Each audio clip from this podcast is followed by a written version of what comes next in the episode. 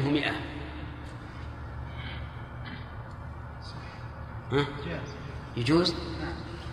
طيب أقرأ، هل يلزمه كل الدين أو يسقط منه 100؟ لا، إن أقر مدة على الدين لازمه كل الدين، لكن إن صالحه كان يماطل به ويقول ما عندي لك شيء، مرة ومرة يقول اصبر علي ومرة، قال تعال أقر بدين وأعطيك منه 100. قال أقررت، ما طيب. نعم، يصح الإقرار ولا يصح الصلح. يصح الإقرار ولا يصح الصلح لأنه مكره عليه. صحيح، ونقف على هذا حتى نبدأ لك. هو معروف أن ليلة الثلاث الزاد، ولهذا نطلب منك أن تقرأ علينا الدرس اليوم. معك؟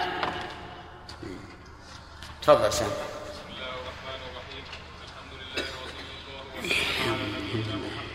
وعلى آله وصحبه أجمعين.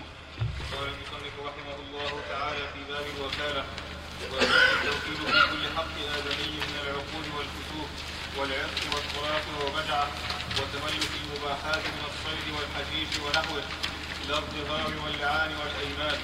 وفي كل حق لله تدخله النيابة من العبادات والحدود في إسكابها واستيفائها، وليس للوكيل أن يوكل فيما وكل فيه إلا أن يدعى إليه.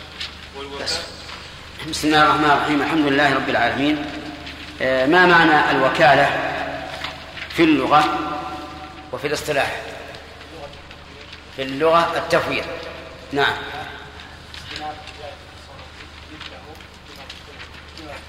أحسن. في الاصطلاح استنابة جائز التصرف مثله، أي جائز التصرف فيما تدخله النيابة. طيب، مثل لما تدخله النيابة الأخ أنت، أو ما حضرت؟ نعم،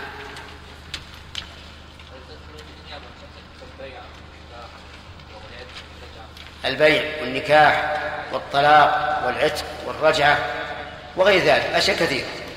طيب، لو وكله أن يصلي له ركعتين لا يصح، لأنه حق لله لا يدخل النيابة. طيب، لو وكله أن يحج عنه. اسمك أبكر ولا إيه؟ يلا، لا يصح. نعم، رشاد. ها، نعم، لأنه ما طالبوا به ببدنه، وإن كان نفلا ففي خلاف. إذن المسألة ما فيها جواب قاطع. الوكالة يدل على جوازها الأثر والنظر، الأثر من القرآن والسنة، والنظر من المعنى المعقول. من القرآن ايش؟ القرآن قوله تعالى في قصة أصحاب الكهف، وقوله تعالى فابعث أحدكم بورقكم هذه الرمية. نعم، كمل. أزكى طعاما. طيب، فليأتكم برزق منه، تمام. وقال يعقوب لأبنائه: يا بني اذهبوا ايش؟ فتحسسوا من يوسف، فوكلهم في البحث عن اخيهم يوسف. طيب، من السنه، اللي وراء. نعم، امر النبي صلى الله عليه وسلم للرجل ان يشتري له شاة. نعم، احسنت. الرسول وكل عروة بن الجاعد أن يشتري له أضحية بدينار. أحسنت. ولم أمثل كثيرا من السنة. طيب، من النظر محمد شرافي. من النظر أن هذا مما تقوم عليه مصالح الناس يحتاج إليه. نعم، قد يكون الإنسان محتاج إلى شيء ولا يستطيع. أن هذا مما تكون الحاجة إليه وتقوم به مصالح الناس، لأن الإنسان قد يحتاج إلى شيء ولا يستطيع أن يباشره بنفسه، فكان من حكمة الله ورحمته أن أذن لهم للتوكيد. طيب أحسن. ما هي القاعدة أو الضابط في من له التوكيل والتوكل الذي ذكره المؤلف؟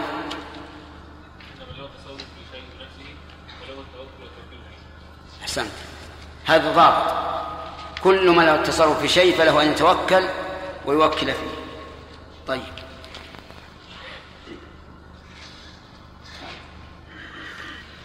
وكل شخصا أن يصطاد له صيدا فقال له انظر إلى الأرنب الرابضة في ظل تلك الشجرة وقد وكلتك أن تصيدها لي، تقول يا سامي يصح؟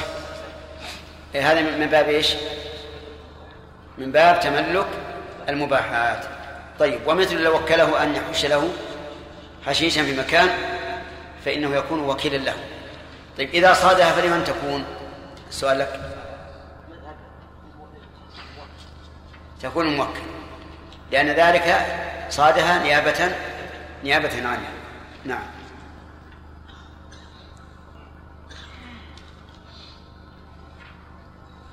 هل يصح التوكيل في إثبات الحدود أو لا؟ لا يصح. لا شيء أستعجل. تعرف إثبات الحدود؟ ما شرحنا. طيب إذا نبدأ. قال المؤلف رحمه الله تعالى: وفي كل حق، يعني وتصح الوكالة في كل حق لله تدخله النيابة.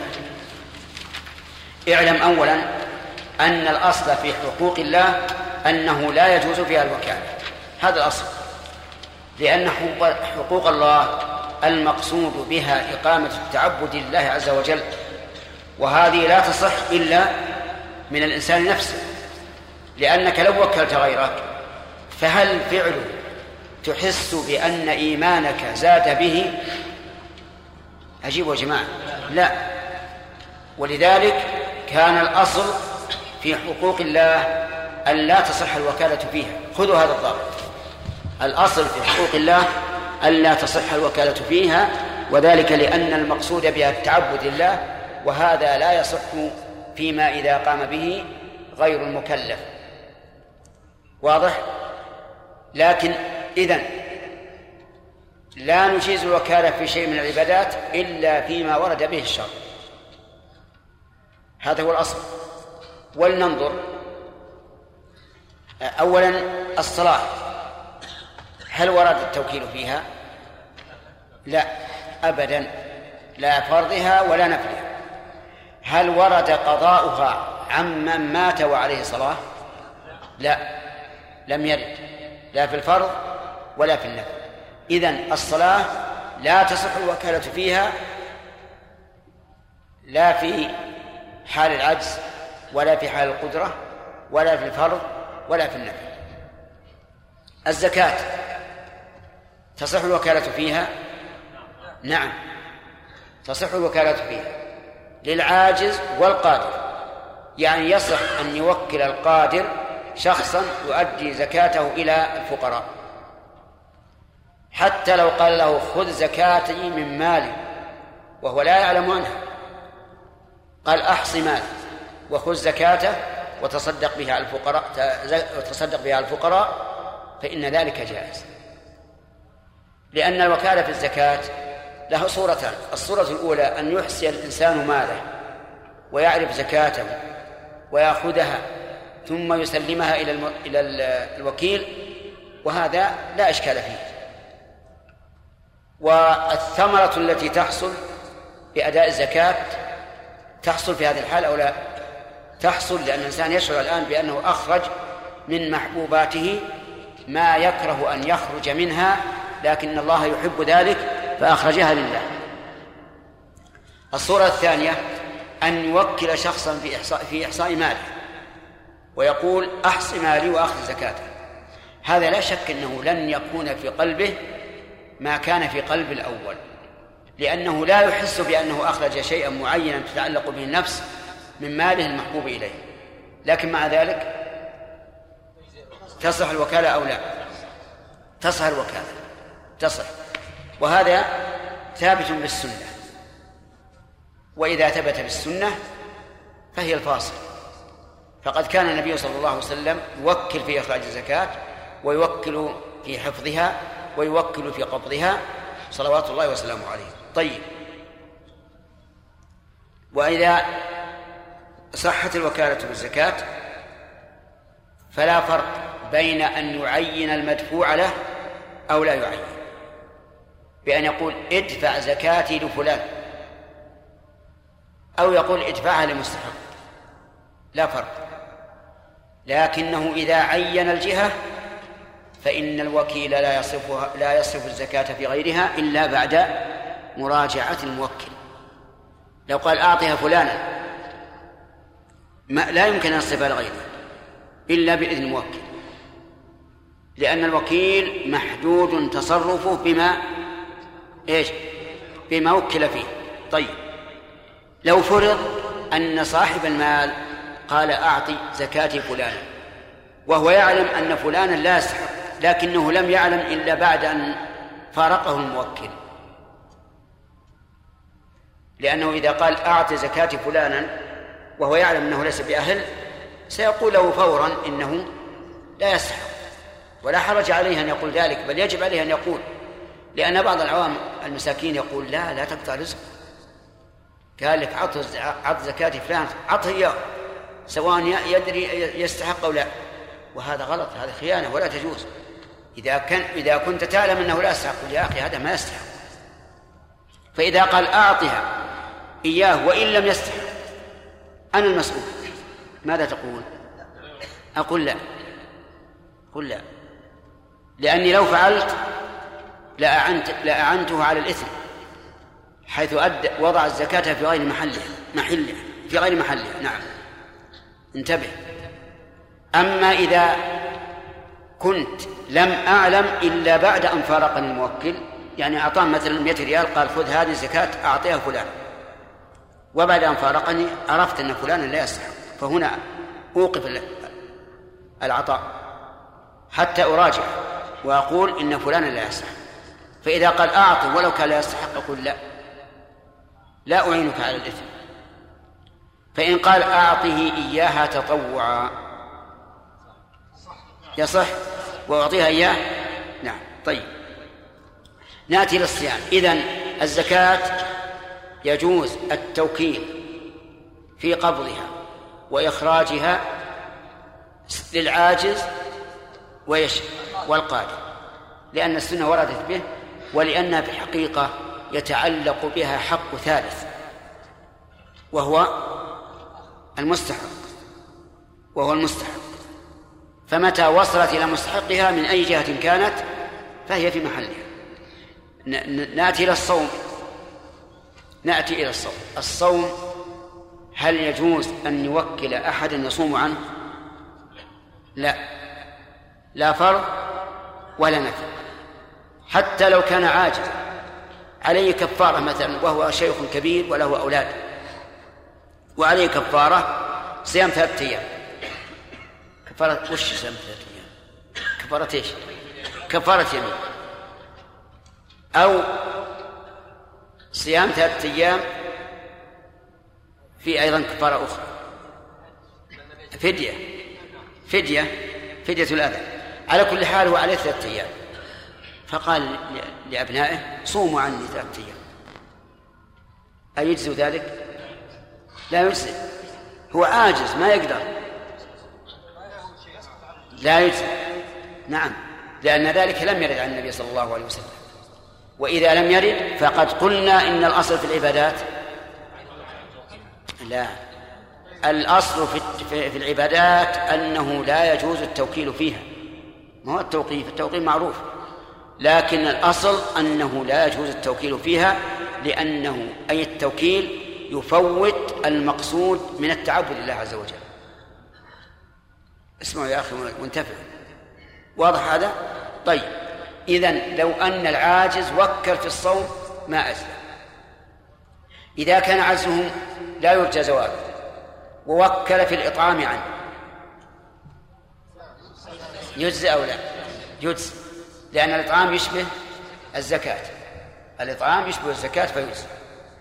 طيب إذا مات فهل يقضى عنه أو لا يقضى؟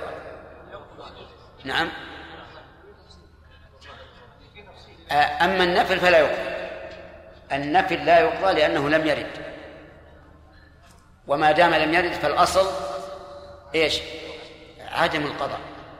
فلو أن إنسان كان من عادته أن يصوم 3 أيام البيض ولكنه لم يصومها ثم توفي قبل استكمال الشهر فإنه لا يصام.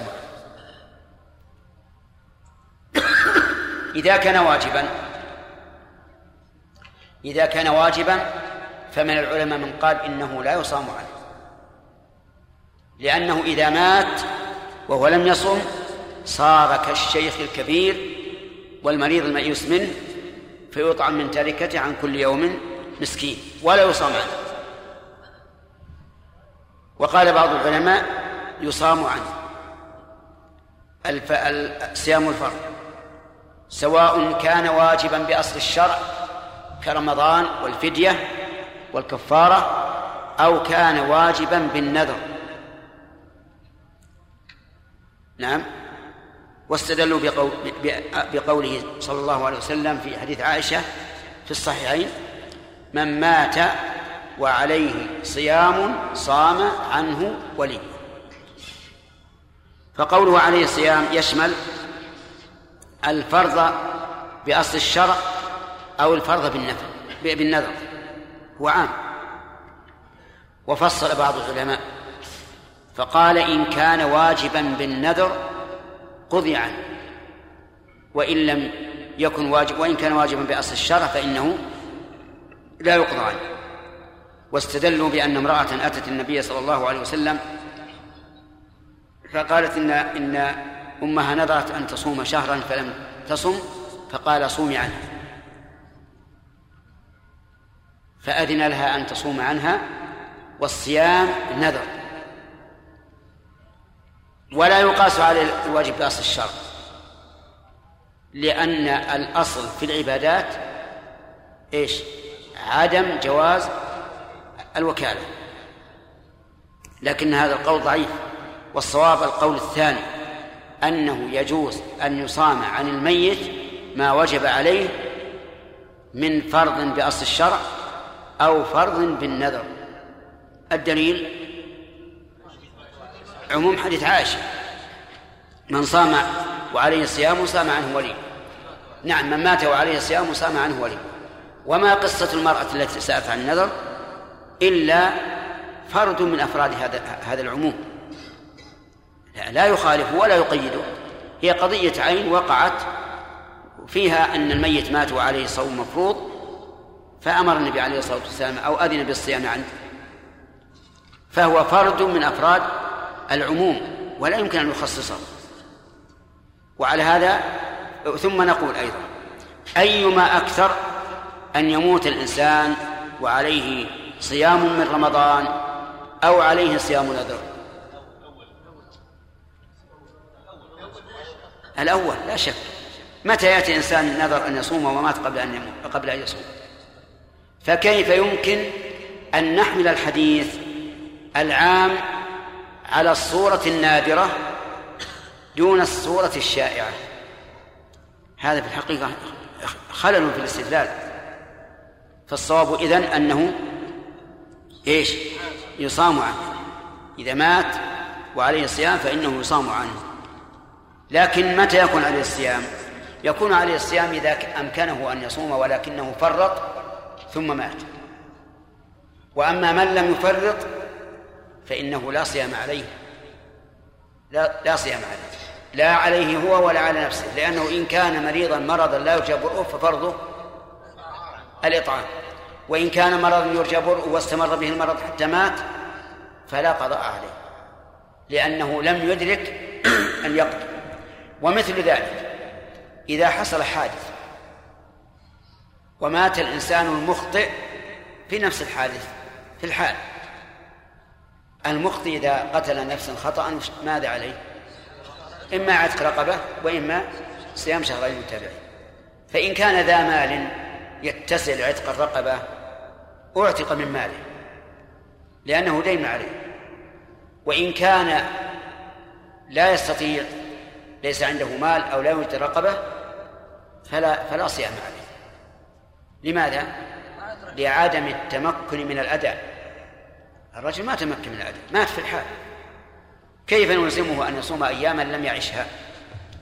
لا يكلف الله نفسا إلا وسعها، وهذا أبلغ، هذا لا غير ممكن إطلاقا. ففهمنا الآن الصيام ماذا حكمه؟ التوكيل في الصيام في حال الحياة إيش؟ لا يصح مطلقا، لا فرضه ولا نفله، لا عاجز ولا قاتل. طيب، فإن صام الوكيل الأبناء رقوا لأبيهم الشيخ الكبير فصاموا عنه، قالوا هذا من البر، خلوا يستريح الوالد، يأكل ويشرب، نعم استانس، وحنا نقوم بهذا. من يكون الصيام له؟ لمن صام، لأنه لا يصح التوكل فيه. طيب، بقينا في الحج. الحج كغير من العبادات، الأصل فيه، أقول يا جماعة الله يهديكم، عدم جواز التوكيل. الأصل في الحج عدم جواز التوكيل، لأنه عبادة، والأصل في العبادة أنها مطلوبة من العابد ولا يقوم غيره مقامه فيها. وحينئذ نقول الحج وردت النيابة فيه عن صنفين من الناس، عن من مات قبل الفريضة، ومن كان عاجزا عن الفريضة عجزا لا يرجى زواله. فهذا جاءت السنة بالحج عنه، أفهمتم؟ طيب، وعليه فإذا عجز الإنسان عن الحج بعد وجوبه عليه لقدرته عليه ماليا، والعجز لا يرجى زواله كالكبر والمرض الذي لا يرجى برؤه، قلنا ينوب عنه من ايش؟ من يحج عنه، يوكل الإنسان يحج عنه، لأن ذلك ثبت بالسنة. أو مات فإنه أيضا يقضى عنه، لأنه ثبت ذلك بالسنة. بقينا لو وكل في الحج الفريضة وهو قادر، أيصح؟ لا يصح. طيب، إذا حج الوكيل فلمن الحج؟ الحج له الوكيل، لأن هذه الوكالة فاسدة، والفاسد وجوده كالعدم. النافلة إذا وكل فيها شخص مريض بمرض لا يرجى برؤه فحج عنه هذا الوكيل، أيجزي أو لا؟ لا إله إلا الله، والله ما أظنكم طلبة علم. إيش اللي قلنا بالقاعدة؟ وش الأصل في الحج في العبادات؟ عدم جواز التوكيل. يا أخواني، القواعد هي المهمة. نقول لا يجوز أن نوكل في حج النفل، لأن ذلك إنما ورد في حج الفريضة، وما دمنا قلنا إن الأصل في العبادات عدم جواز التوكيل فإنه لا يوكل، لأن النافلة لم يرد فيها التوكيل. فنقول لهذا إن كنت قادرا فحج بنفسك، وإن كنت عاجزا فلم يوجب الله عليك الحج، لا تحج. هكذا نقول لمن حجه نفل وأراد أن يوكل. انتبه، نقول له إن كنت قادرا فحج بنفسك، ولا تجلس نائما على الفراش وغاية ما عندك أن عندك الملايين، أعطيت من هذه الملايين 5000 مثلا، الواحد يحج عنك، إيش الفائدة؟ الصدقة بهذه 5000 أفضل بكثير من أن تقيم من يحج عنك، والصدقة وإعانة حاج لفرضه بهذه 5 أفضل من أن يحج عنك نفسك. انتبهوا يا جماعة. بقينا فيما إذا كان عجزا لا يرجى زواله وأراد أن يعطي شخصا يحج عنه نافلة، هل يجوز أو لا؟ لا يجوز بناء على القاعدة، لأن ذلك إنما ورد في الفريضة، والفريضة لا بد منها، إن فعل الإنسان بنفسه فهذا المطلوب، وإن لم يفعلها فبنائبه. النافلة ما هي فريضة حتى نقول إنك ملزم بأن تقيم من يحج عنه، وحينئذ نقول حتى لو كان الإنسان عاجزا عجزا لا يرجى زواله فإنه لا يقيم من يحج عنه نافلة. عرفتم؟ طيب، لكن بعض العلماء رحمهم الله توسع فيها وقال إذا كان يجوز له أن يستنيب في الفريضة جاز أن يستنيب في النافلة، جاز أن يستنيب في النافلة. وعلى هذا فإذا كان عاجزا عجزا لا يرجى زواله فله أن يوكل من يحج عنه. لا، قالوا لأن طلب الفريضة من الإنسان بدنيا أقوى وأشد من طلب النافلة، فإذا جاز التوكيل في الأشد جاز التوكيل في الأخف. لكن هذا التعليل معارض بالتعليل الأول، وهو أن المطالب بالفريضة لا بد أن يأتي بها إما بنفسه أو بنائبه. طيب، إذا كان نعم، وبعضهم أيضا توسع وقال النفل يجوز التوكيل فيه ولو كان قادر، وهذا من غرائب العلم، لأن هذا لا يصح أثرا ولا نظرا، لا يصح أثرا لأنه لم يرد عن النبي عليه الصلاة والسلام أن أحدا حج عن أحد النافلة، وأما نظرا فلأننا إن قلنا بالقياس على الفريضة فالفريضة لم ترد إلا في عجيب في حال العجز عجزا لا يرجى زواله. وبعضهم أيضا توسعا ثالثا وقال يجوز أن يوكل الإنسان في حج النفل ولو في أثنائه. وعلى هذا إذا ذهب إنسان للعمرة وطاف ووجد مشقة وهي نافلة، وقال لإنسان يا فلان وكلتك تسعى عنه وتحلق عنه، على هذا القول يجوز.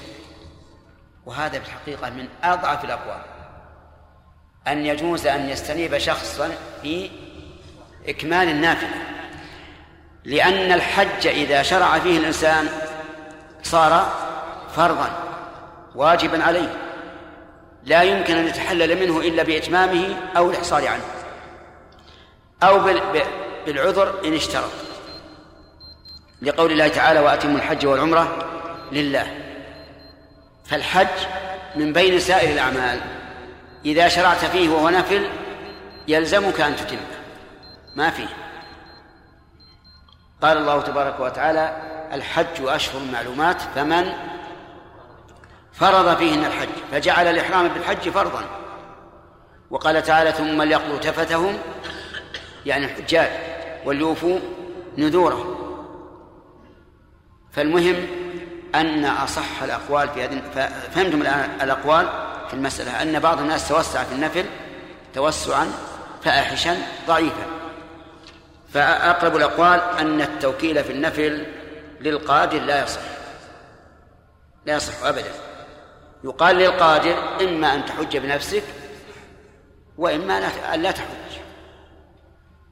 والعاجز في إلحاق النفل بالفرض فيه ثقل على الإنسان لا يلزم بأنه يلحق بالفرض، لأن الفرض لازم يطالب به الإنسان، والنفل تطوع ليس بلازم.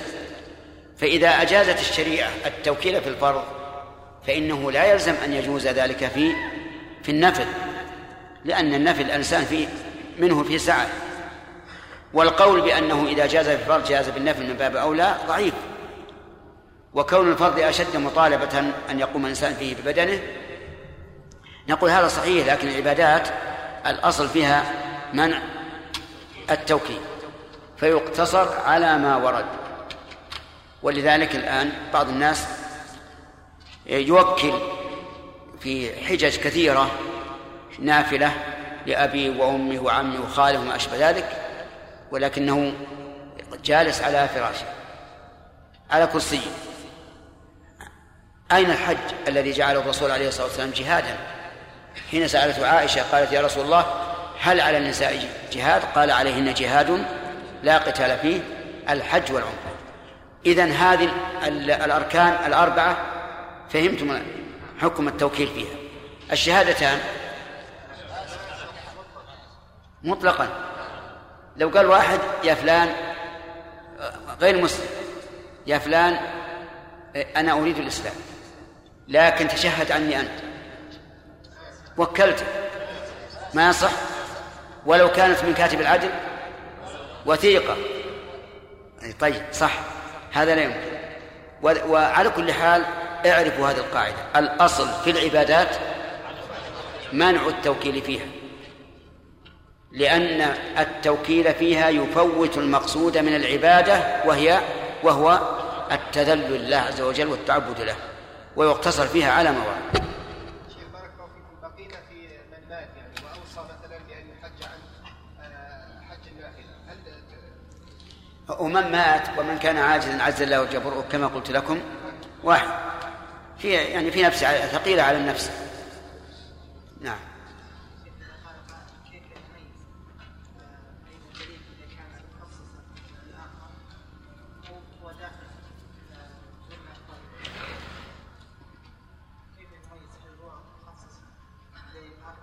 أين المخصص؟ هو الذي يأتي بحكم مخالف للعام، هذا المخصص. وأما إذا أتى الدليل بحكم مطابق للعام فهو من بعض أفراده فلا يخصصه. لو قلت لك مثلا: أكرم الطلبة، ثم قلت: أكرم ساميا، معناها الطلبة الباقي ما نكرمهم؟ لا، نشوف هذا الرجل لأنه هو اللي بيكرم الآن، ايش تخلينا نكرم الباقين؟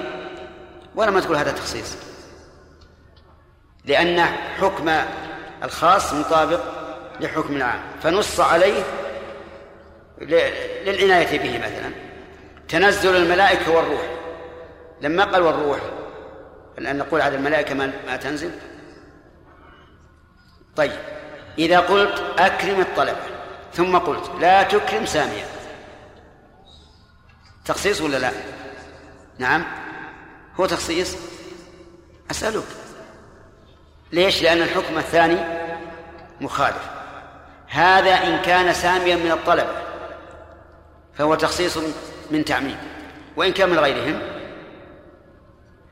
فليس تخصيصا، يكون المعطوف حكمه مستقل. أفهمت الآن؟ طيب. نعم. آدم،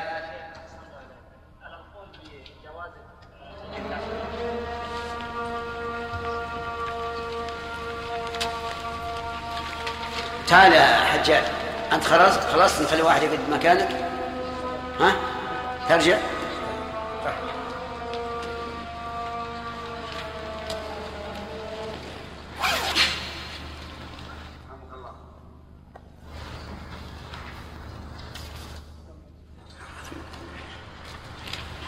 طيب.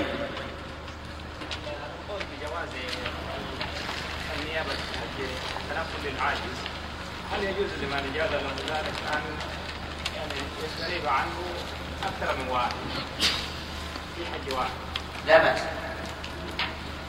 لا بأس، يعني يعطي 2 أو 3 يحجون عنه في عام واحد، لا بأس. نعم. إيش؟ بالنسبة للصيام، توكيل في الصيام. نعم. مشكل علي في حديث عائشة قال: من صام من مات وعليه صيام صام عنه وليه. لم يذكر في الحديث أنه قبل أن يتوكل. هذا ما في التوكيل، هذا الرسول عليه الصلاة والسلام هو الذي وكل. نعم.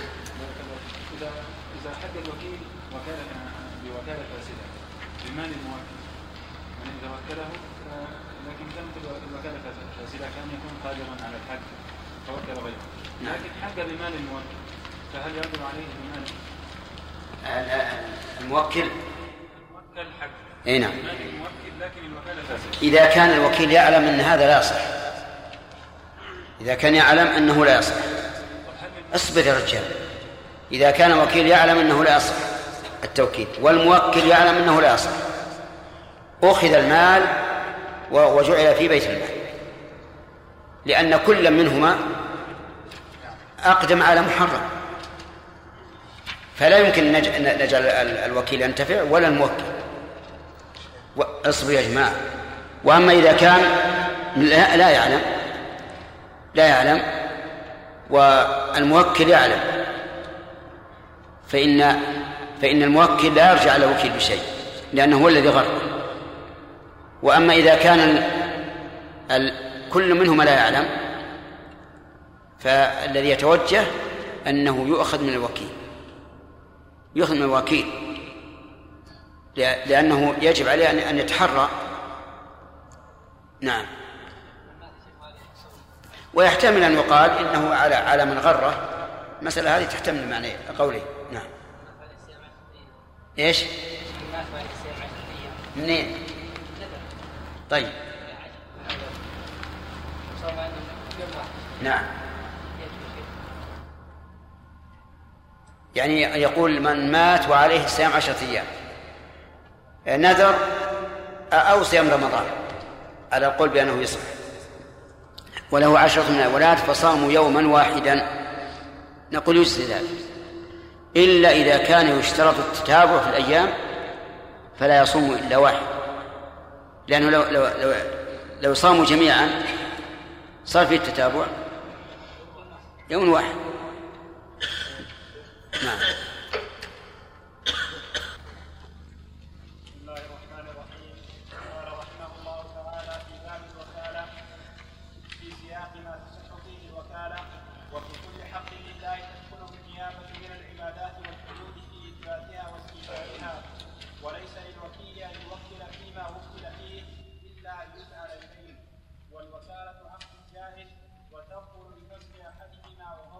ما عندنا واضح تبطل، وعندكم في النسخة هكذا بدون واو، بالواو المتن. طيب ماشي، ما تضر تبطل بفصل أحدهما وموته وعزل الوكيل وحجر السفيه، ومن وكل في بيع أو شراء لم يبع ولم يشتري بنفسه وولده، ولا يبيع بعرض ولا نساء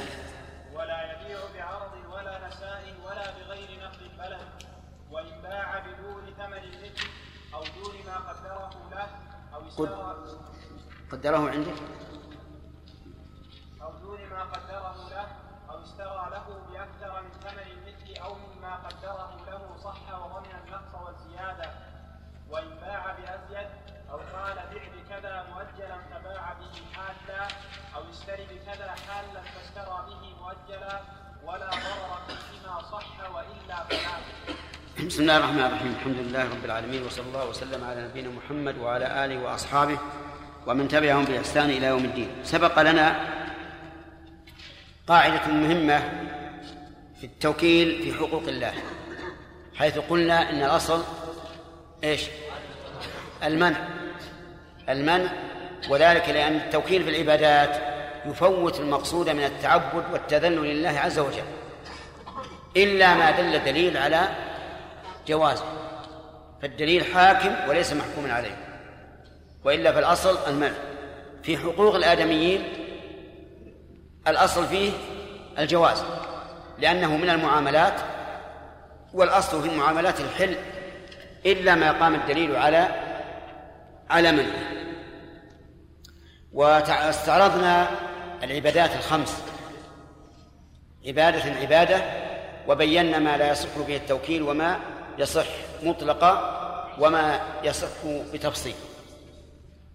ثم ننتقل الآن إلى ما بقي مما يمكن التوكيل فيه. قال وفيما أنهم والحدود في إثباتها واستيفائها، أظن تكلمنا عليها. الحدود الحدود جمع حد، والمراد به هنا كل عقوبة مقدرة من الشرع على معصية، كل عقوبة مقدرة على الشرع من الشرع على معصية، هذه الحدود. فلنستعرضها: الزنا حد، القذف حد، السرقة حد، قطاع الطريق حد. كم هذه؟ 4. الزنا بنص القرآن: الزانية والزاني فاجلدوا كل واحد منهما 100 جلد. وجاءت السنة بزيادة على ذلك، وهو أن يغرب الزاني والزانية عن البلد الذي حصل فيه الزنا لمدة عام، وإن كان محسنا وهو الذي قد تزوج بنكاح صحيح وجامع زوجته فإن حده الرجم حتى وإن كان قد فارق الزوجة. هذا الزنا. القذف حده 80 جلدة. والذين يرمون المحصنات ثم لم يأتوا ب4 شهداء فاجلدوهم 80 جلدة ولا تقبلوا لهم شهادة أبدا إلى آخر.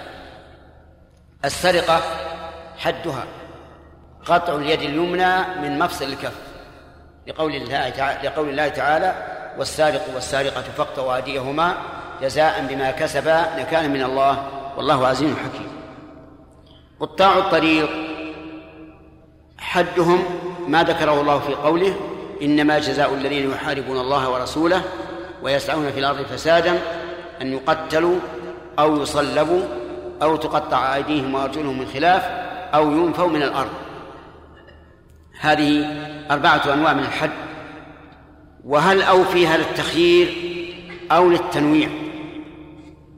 في ذلك للعلماء قولان: قول إنه للتنويع، وقول آخر للتخيير. فعلى القول بالتنويع يقول: أن يقتلوا أو يصلبوا. هؤلاء إذا قتلوا وأخذوا المال، إن قتلوا فقط بدون أخذ المال قتلوا، إن قتلوا وأخذوا المال قتلوا وصلبوا. إن أخذوا المال فقط تقطع أيديهم وأرجلهم من خلاف، بأن تقطع اليد اليمنى والرجل اليسرى. إذا أخافوا الطريق دون أن يعتدوا على مال أو نفس فإنهم ينفون من الأرض. والنفي من الأرض هل معناه أن يطردوا من هذا المكان أو أن يحبسوا؟ في هذا قولان أيضا للعلماء، منهم من قال إن النفي من الأرض أن يحبسوا لا أن يطردوا إلى بلاد أخرى، لأنهم ربما إذا طردوا إلى بلاد أخرى عادوا مرة أخرى فلم نستفد من نفيهم. أما حبسهم فإنهم يحبسون عن الناس فلا يتعدى شرهم إليه. والأرجح في هذا أنه يرجع إلى اجتهاد القاضي، إن رأى أن ينفيهم من الأرض إلى بلاد أخرى أو أن يحبسوا على حسب ما يرى. كم هذه الحدود؟ الزنا، السرقة، القذف، قطاع الطريق، الخمر، شرب الخمر. اختلف العلماء هل هو حد أو تعزير، فأكثر أهل العلم على أنه حد، ثم اختلفوا هل هو 40 أو 80 أو يخير الإمام بينهما.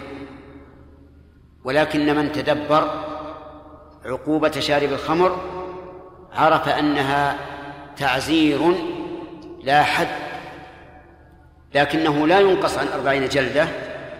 والدليل لذلك أنهم كانوا في عهد الرسول عليه الصلاة والسلام يؤتى بالشارب فيقوم الناس إليه يضربونه، منهم من يضرب بيده ومنهم من يضرب بالنعل ومنهم من يضرب بالرداء أو بالجريد أو ما أشبه ذلك. ولهذا جاء في بعض ألفاظ الحديث نحو من 40. ثم إن أبا بكر جلد 40، ثم جلد عمر 40. ولما كثر شرب الخمر جمع الصحابة رضي الله عنهم يستشيرون، وهذا من دأبه رضي الله عنه. فقال عبد الرحمن بن عوف: يا أمير المؤمنين، أخف الحدود 80، يعني فاجلد شارب الخمر 80، فأقر ذلك عمر. فأكثر العلماء أخذوا بهذا وقالوا إن الحد 80، لأن عمر استشار الصحابة وقدروه بهذا،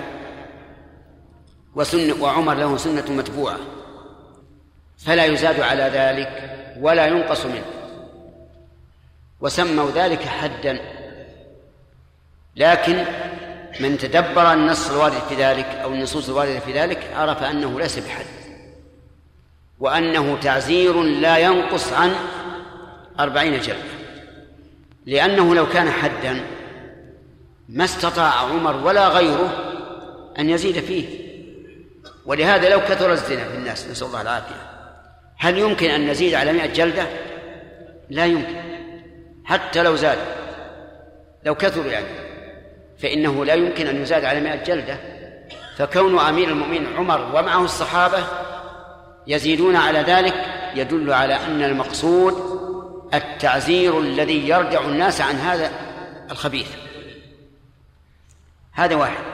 دليل آخر أن عبد الرحمن بن عوف قال أخف الحدود 80، أو قال 80، أقره الصحابة على أن أخف الحدود.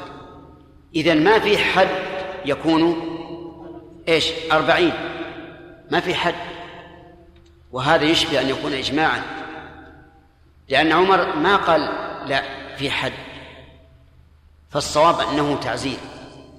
وبناء على ذلك لو كثر الناس وكثروا فلولي الأمر أن يزيد على 80، بالكم أو بالنوع أو بالكيفية، حتى لو مثلا رأى أن يعزر شارب الخمر بغير ذلك فلا بأس، إلا أنه لا يقطع عضوا من أعضائه،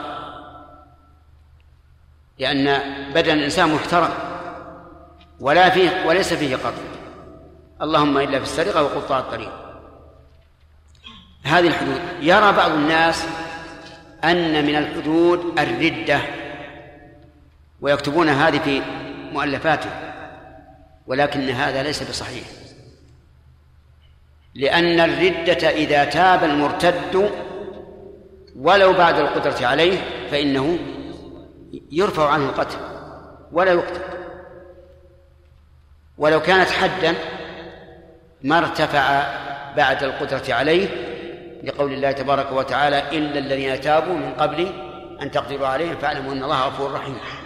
فالصواب أن القتل بالردة ليس حدا، حتى على قول من يقول إن من أنواع الردة ما لا تقبل فيه التوبة، مع أن الصحيح أن جميع أنواع الردة تقبل فيه التوبة، تقبل كل أنواع الردة، حتى لو سب الإنسان رب العالمين أو الرسل أو الملائكة ثم تاب فإن توبته مقبولة،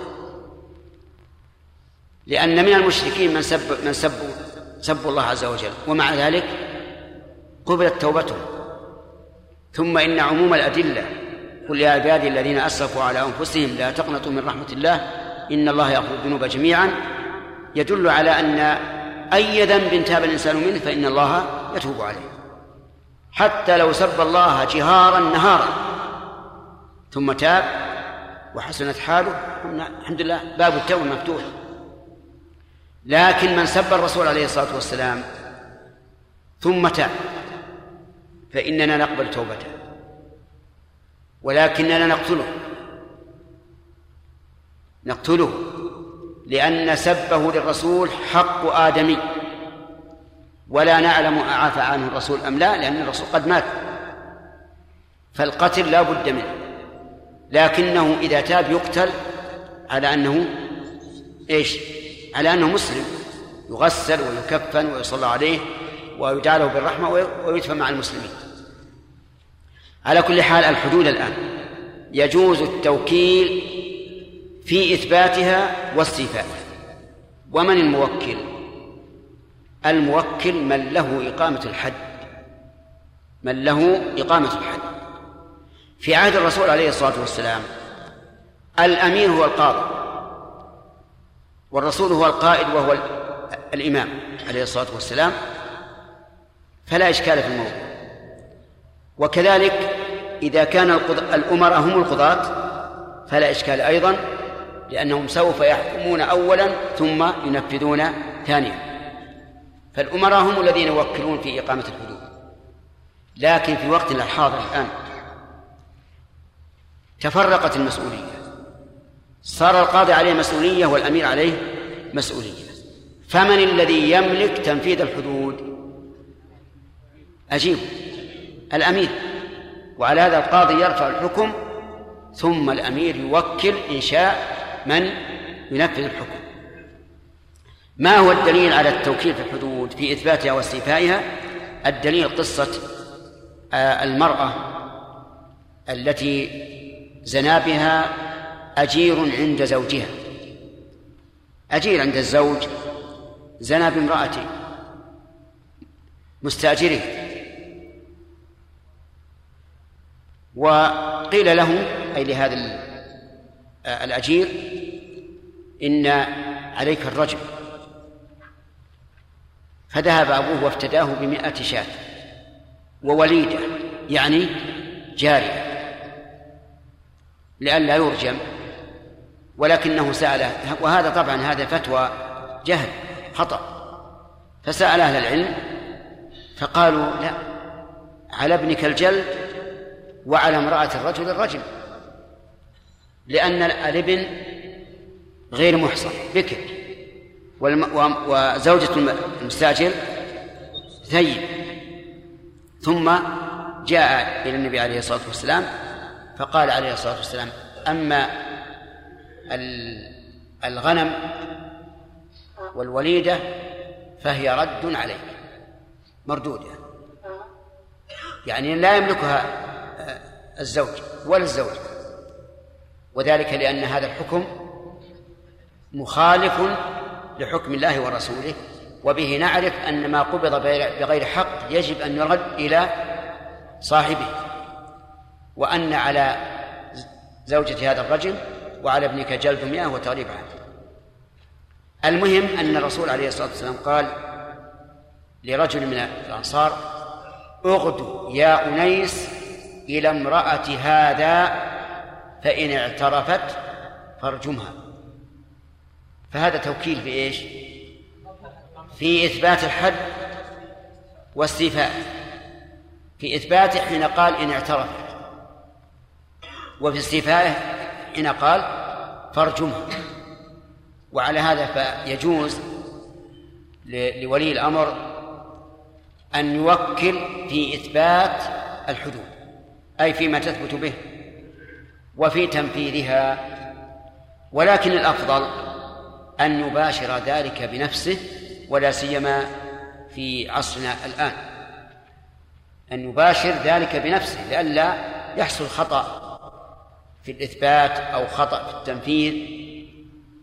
لكن الكلام على أن هذا جائز، والدليل هذه القصة التي سمعتموها، الحدود في إثباتها واستيفائها. ثم قال وليس للوكيل أن يوكل فيما وكل فيه إلا أن يجعل إليه. الوكيل يتصرف بالإذن ممن؟ من الموكل، وإذا كان يتصرف بالإذن من الموكل فإنه يجب أن لا يتعدى ما وكل فيه، لا بصفة العقد ولا بالمعقود له. فإذا قال وكلتك أن تبيع هذا العبد على فلان، وكلتك أن تبيع هذا العبد على فلان، فعندنا الآن تعيين في المبيع وتعيين في المشتري. هل يملك الوكيل أن يبيع عبدا آخر من عبيد الموكل؟ لا، لأنه خص بمعين. هل يملك أن يبيع العبد المعين على شخص غير زيد؟ لا، لأنه يتصرف بالإذن، فوجب أن يكون تصرفه بحسب ما أذن له فيه.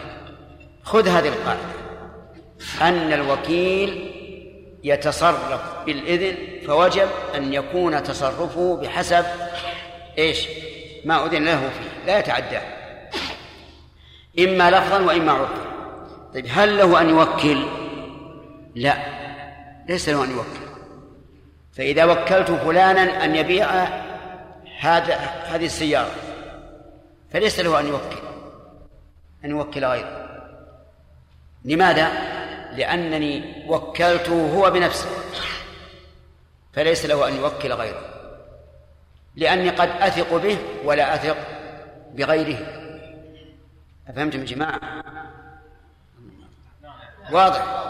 قد أثق به ولا أثق بغيره، ولا سيما في الأمور التي يختلف فيها القصد اختلافا كبيرا، كما لو وكلت شخصا يفرق زكاته وأراد أن يوكل غيره، هذا لا يمكن،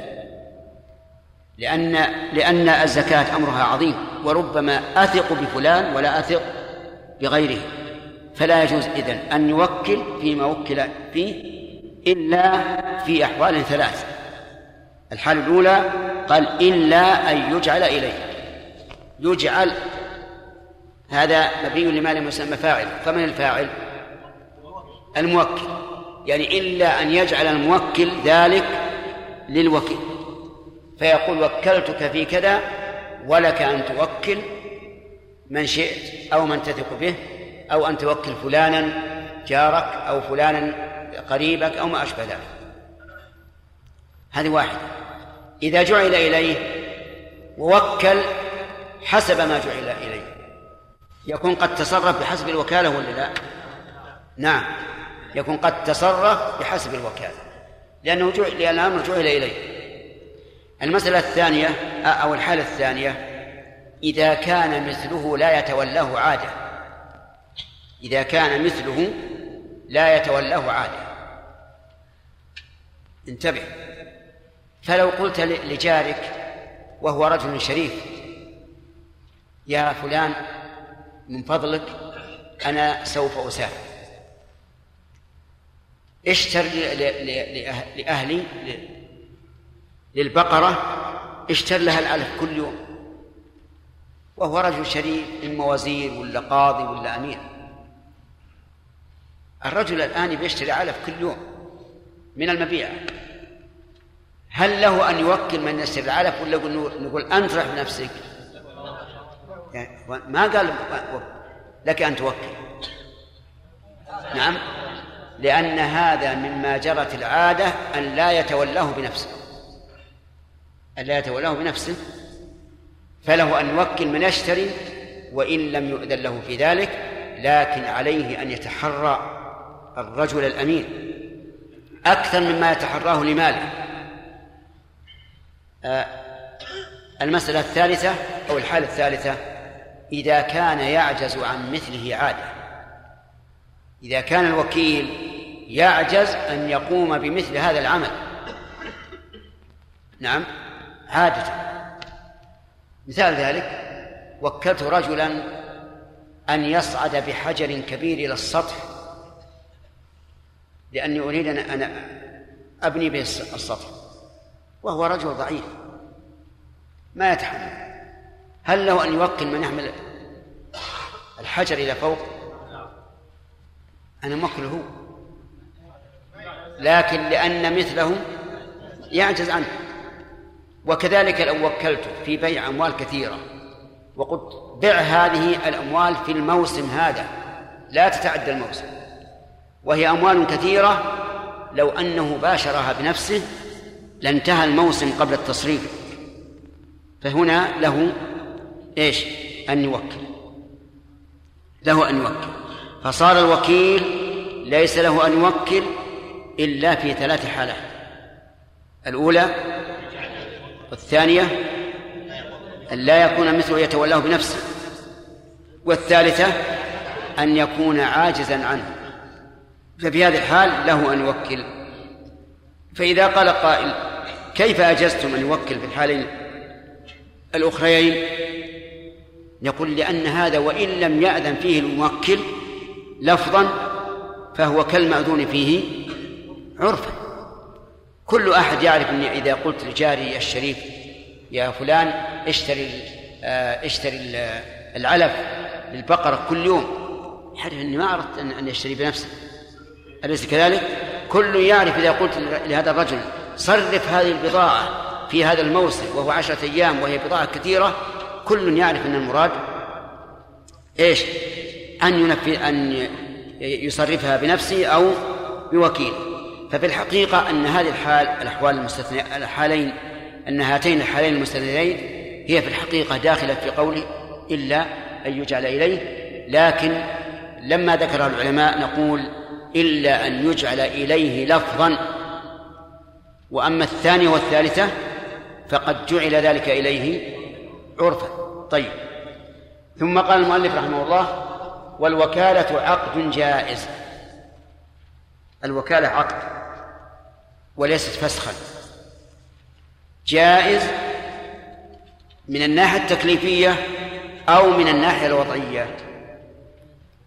نعم، من الناحية الوضعية، لأنه من الناحية التكليفية ذكر من قبل تصح بكل قول، نعم، بكل قول يدل على الإذن، ويصح التوكيل بكل حق آدمي. لكن من الناحية الوضعية هل هي من العقود الجائزة أو من العقود اللازمة؟ يقول المؤلف إنها عقد جائز. والعقد الجائز هو الذي يملك كل واحد من المتعاقدين فسخه بدون رضا الآخر. هذا العقد الجائز هو الذي يملك كل من المتعاقدين فسخه بدون رضا الآخر ولا إذنه أيضا. وجه ذلك ظاهر، أن الموكل الأمر إليه، وأن الوكيل يتصرف بإذنه، فللوكيل أن يرجع وللموكل أن يرجع أيضا.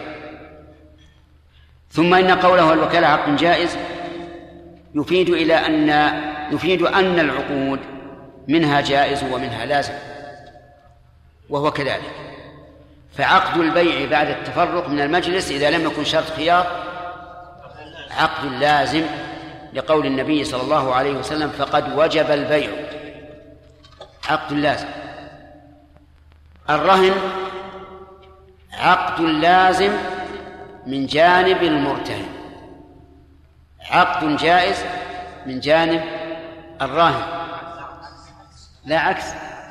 طيب، الرهن عقد جائز من جانب المرتهن، عقد لازم من جانب الراهن، ووجهه ظاهر، لأن الحق لمن في الرهن؟ للمرتهن.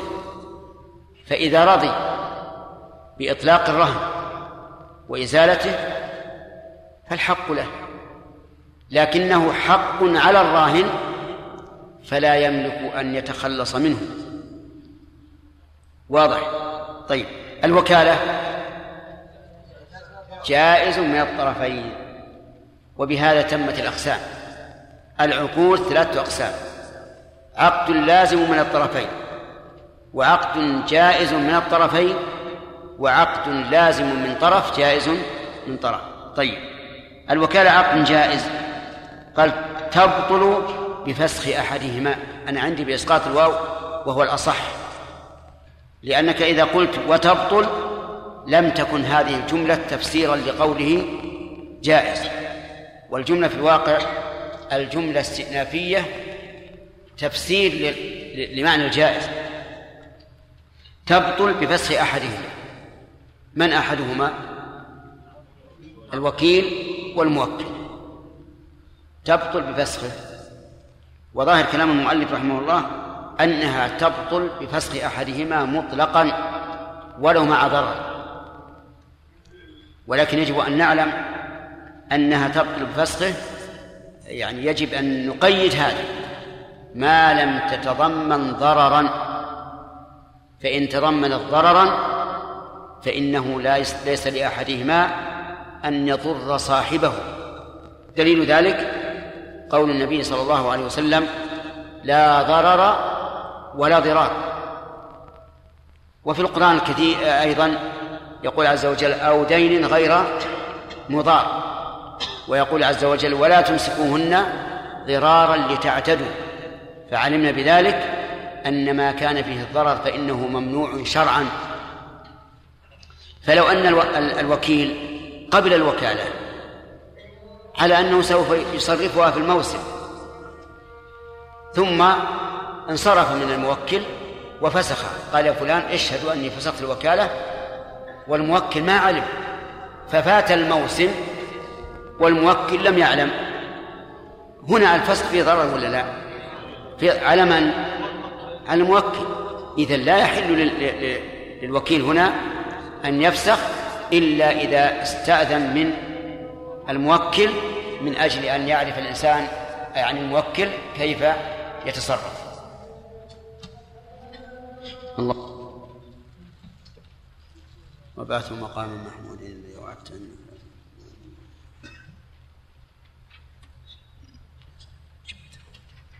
وعزائم مغفرتك.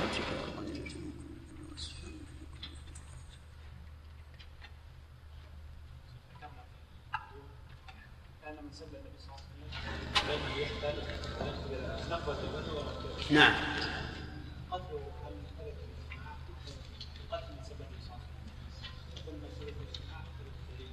ايش؟ هل ثبت القتل من سبب الإجماع؟ نعم. لا مو بالإجماع، لا ليس بالإجماع، لا ليس بالإجماع، ولكن لا حد يجب أن يقتل على كل حال.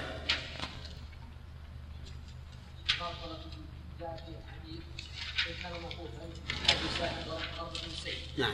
قد ثبت عن ذلك من الصحابة قتل الساحر، ثم إن المتعارف عليه معروف، ولكن يكون مشهورا أن الساحر لا يتوب من السحر، لا سيما إذا كان يتعامل مع الجن.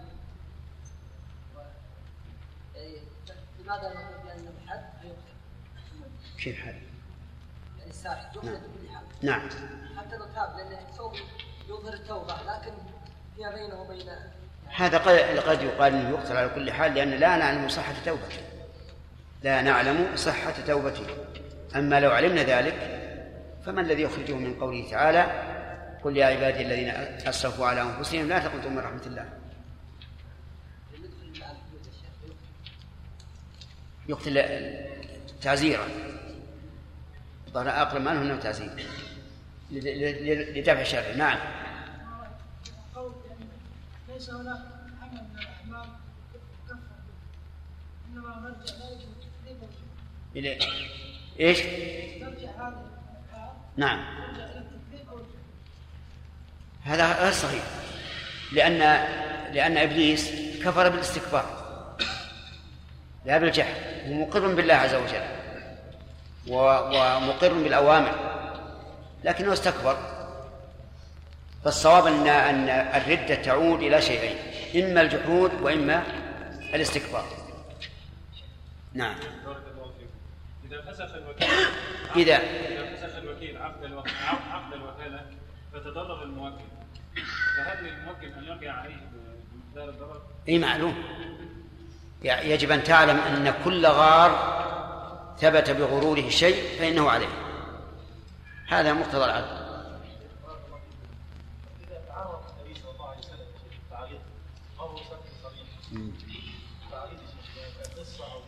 يقولون إن التعريض بالسب أشد من التصريح، لأنه ينطلع على كثير من الناس. فمثلا الذين قالوا لمريم ما كان أبوك امرأ سوء وما كانت أمك بغيا، هذا أشد من لو قالوا أنت زاني. نعم.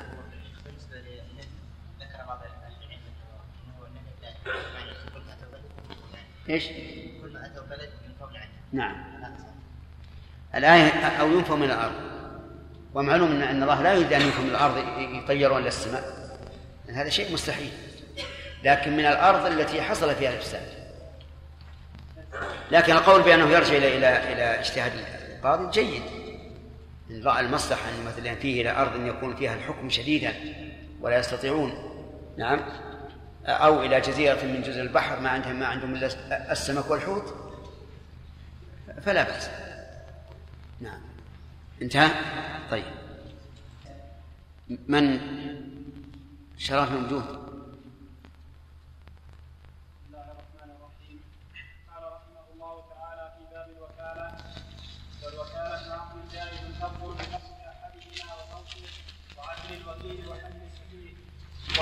قبول في بيع أو شراء لم يبع ولم يشتري من نفسه وولده، ولا يبيع بعرض ولا نساء ولا بغير نحو البلد. وإن باع بدون ثمن المثل أو دون ما قدره له، أو اشترى له بأكثر من ثمن المثل أو مما قدره له، صح وضمن النقص والزيادة. وإن باع بأزيد أو قال بيع بكذا مؤجلا فباع به حالا، أو اشتري بكذا حالا فاشترى به مؤجلا، ولا ضرر فيه ما صح وإلا فلا. بسم الله الرحمن الرحيم.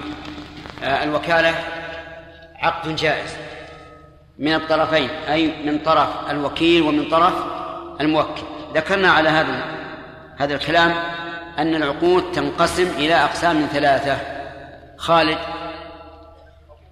جائز من الطرفين، عقد جائز من الطرفين، وعقد لازم من الطرفين، عقد لازم من الطرفين، وعقد جائز من طرف ولازم من طرف آخر. طيب، مثال الأول، الأخ اللي عند الباب الذي التفت.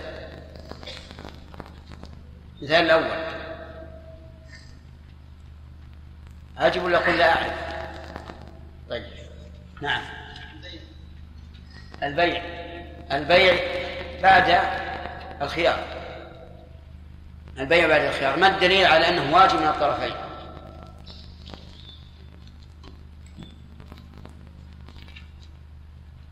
نعم، قوله صلى الله عليه وسلم ولم يترك أحد منهم البيع فقد وجب البيع، أي لزم وثبت. طيب، الجائز من الطرفين مثاله الوكالة. لماذا قلنا أنها عقد جائز من الطرفين؟ لا، هذا الحكم ده. لأنها من الموكل إذن، ومن الوكيل تبرع، من الموكل إذن ومن الوكيل تبرع، والإنسان له أن يرجع فيما أذن فيه، والمتبرع له أن يرجع أيضا في تبرعه. طيب، ما هي مثال الجائز من طرف اللازم من طرف؟ الرهن، جائز بحق المرتهن ولازم بحق الراهن. أحسنت. طيب، الدليل أو التعليل؟ التعليل لأن المرتهن له الحق أن يسقط حقه. نعم، لأن الرهن حق للمرتهن، هو الذي توثق به بدينه فله أن يسقط، وأما الراهن فهو حق واجب عليه فليزمه الوفاء به، لقوله تعالى يا أيها الذين آمنوا أوفوا بالعقود، وقوله وأوفوا بالعهد إن العهد كان مسؤولا. طيب، الوكالة عقد جائز، ذكرنا أنها تكون عقدا لازما. نعم، صالح، إذا تضمن الضرر على أحد الطرفين فإنها تكون عقدا لازما. طيب، هذا موضع آخر نذكره الآن. إذا كانت بأجرة، مثل نقول وكلتك بكذا وكذا بأجرة قدرها كذا، فإنها تكون حينئذ عقدا لازما، لأن الإجارة نوع من البيع فصارت لازمة كالبيع. قال المؤلف رحمه الله تعالى مفرعا على قوله الوكالة عقد جائز. وقبل أن أبدأ، الجائز هنا في مقابل الحرام أو في مقابل لازم إبراهيم؟ في مقابل اللازم. نعم، وبه نعرف أن كلمة جائز لها تفسيرات بحسب إيش؟ يعني بحسب الموضوع والقرينة. الجائز عند المناطق هو الكلام، غير الجائز هنا. الجائز ما أمكن وجوده وعدمه.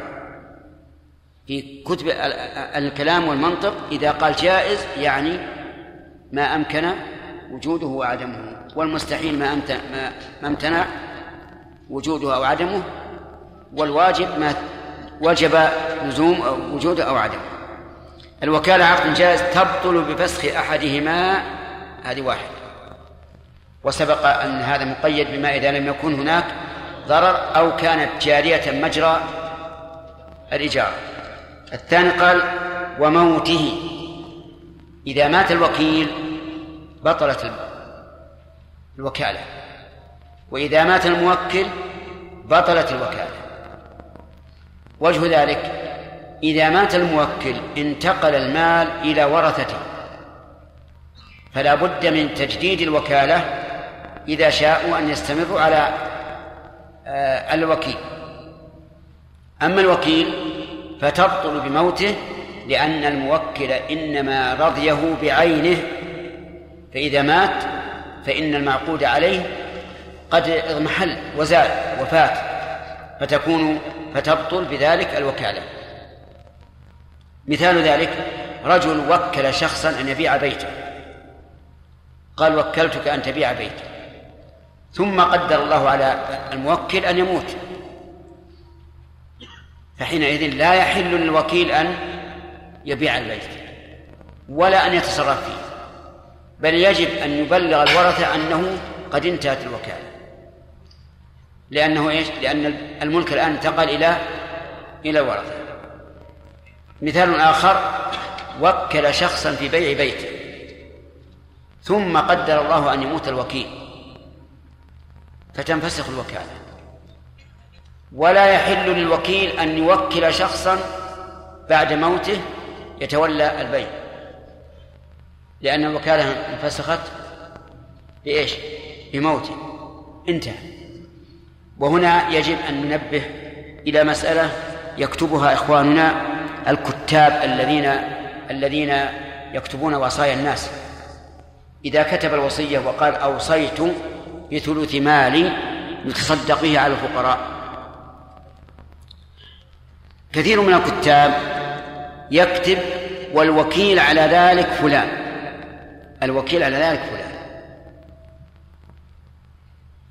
والصواب أن يقول الوصي على ذلك فلان، لأن الفرق بين الوكيل والوصي: الوصي ما أذن له بالتصرف بعد الموت، والوكيل ما أذن له بالتصرف في حال الحياة.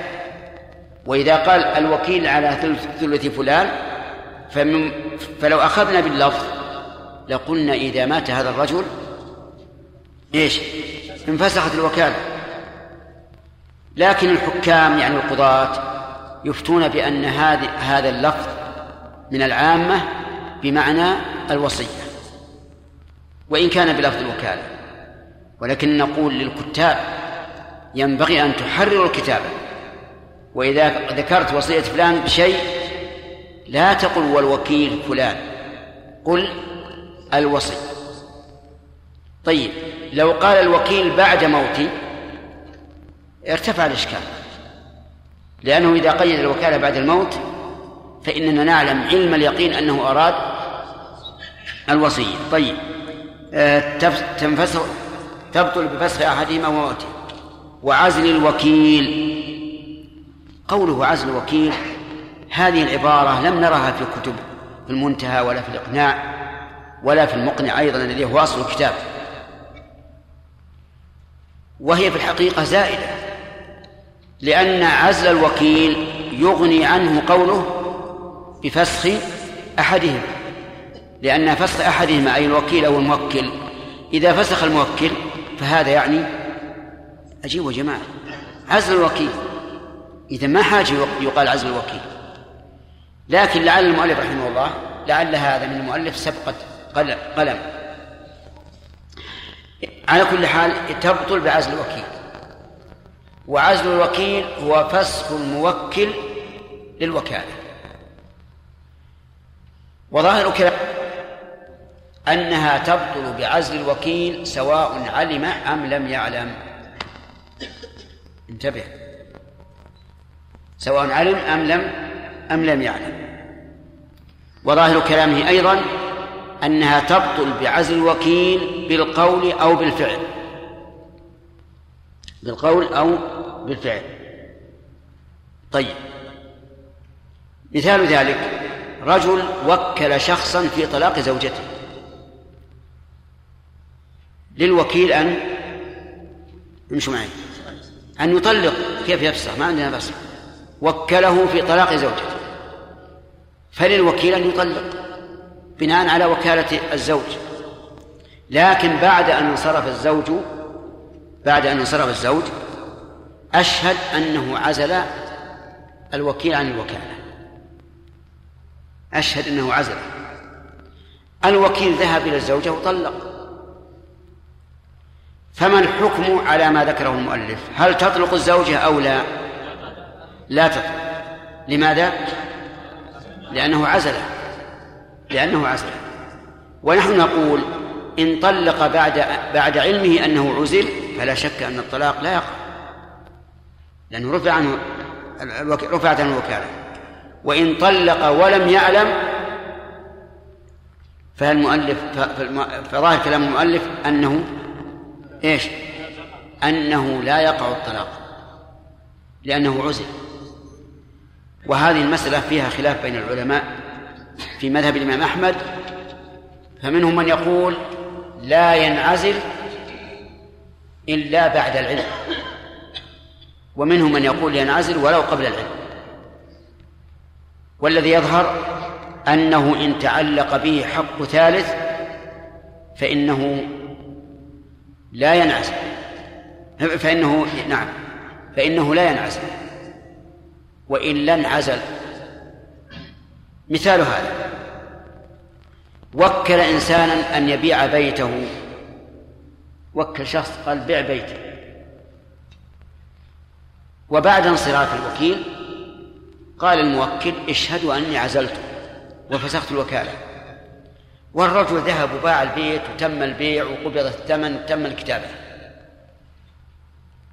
فعلى رأي المؤلف البيع غير صحيح، البيع غير صحيح. والقول الثاني وهو رواية عن أحمد أن البيع يكون صحيحا، لأن المسألة الآن تعلق به حق ثالث. من هو الثالث؟ المشتري. وإذا قلنا ببطلان الوكالة لازم بطلان البيع وضياع حق المشتري.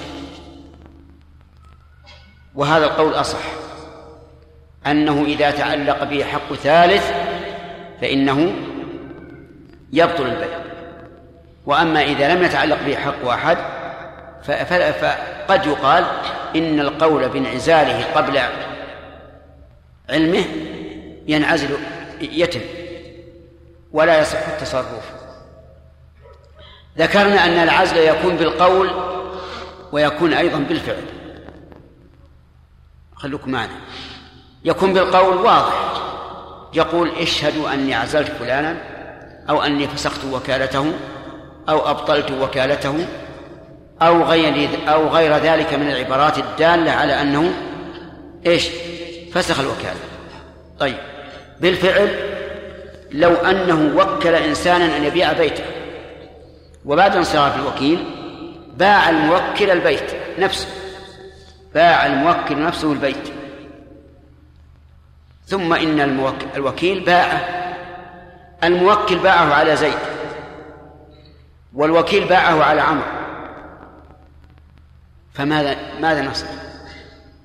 هل نقول إن الوكيل انعزل أو لا؟ نعم انعزل، لأن بيع الموكل للذي وكل شخصا في بيعه يعني أنه عزله. وهذا عزم بإيش؟ بالفعل. حينئذ انتبهوا لهذه المسألة: الوكيل باع على عمرو والموكل باع على زيد، إن أبطلنا بيع الوكيل فقد تعلق به حق من هو؟ عمرو. وإن أبطلنا وتصرف الموكل وهو لا يمكن إبطاله، لكن إذا صححنا تصرف الوكيل لازم من ذلك إبطال تصرف الموكل. أبطلنا حق من؟ زيد. فمن الآن من نقدم؟ نقدم صاحب الأصل المالك، نقدم المالك. وحينئذ نقول إن بيع الوكيل وقع على شيء انتقل ملكه عن من؟ عن صاحب، حتى صاحب الآن ما يمكن يتصرف فيه. فنقول لبيع الوكيل إنه باطل، لأن هذه المسألة تتعلق بحق ثالث، ثم إن الموكل فيه انتقل عن ملك الموكل إلى ملك آخر، فلا يمكن أن يبطل هذا الانتقال. الخلاصة انعزال الوكيل يكون بالقول ويكون بالفعل. القول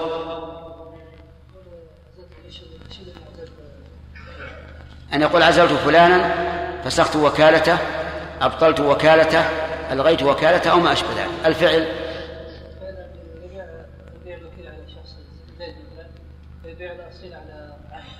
طيب، إذا تصرف الموكل تصرفا لا يمنع تصرف الوكيل، مثل أن يقول وكلتك في بيع بيت،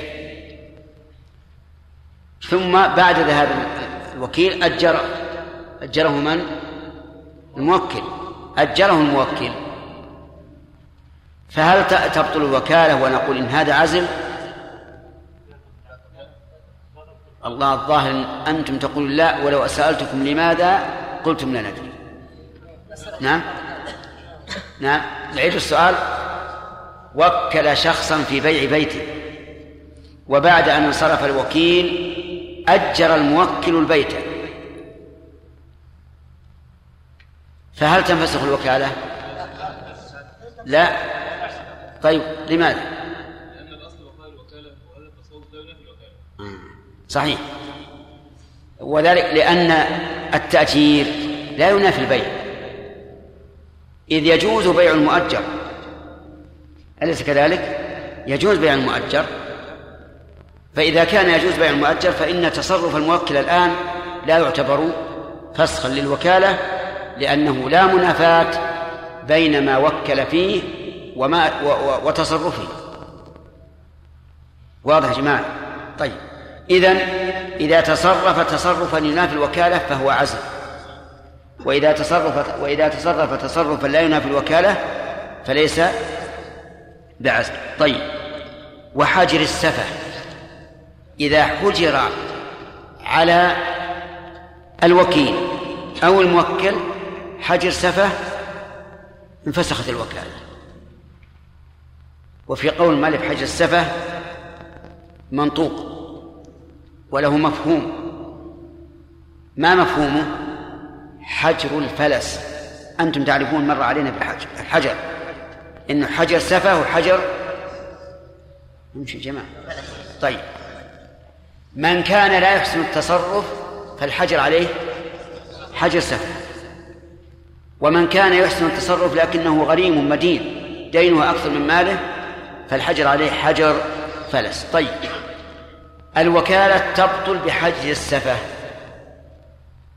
مثال هذا، الوكيل الرجل قال لشخص بيع بيتي، تكرار المثال ما يضر، المقصود الإيضاح. قال بيع بيتي، ثم إن الرجل الذي وكله في البيع، يعني قصد صاحب مالك البيت، أصيب بخلل في عقله أفسد التصرف، هل تستمر الوكالة أو تنفسخ؟ تنفسخ، لأن الوكيل الآن لو أراد أن يتصرف بنفسه ما تمكن، فبوكيله من باب أولى. هذه واحد، ويمكن تقع أو ما تقع، يمكن تقع، يحصل إنسان حادث يختل فكره، نقول الآن انفسخت الوكالة، ونقول للذي وكل في البيع لا تبيع، لأن الوكالة انفسخت. نفس الموكل لو أراد يتصرف الآن ما يمكن، فكيف بفرعه هو الوكيل. طيب، الوكيل وكل شخصا في بيع بيته، ثم إن الوكيل أصيب بخلل في عقله وتصرفه،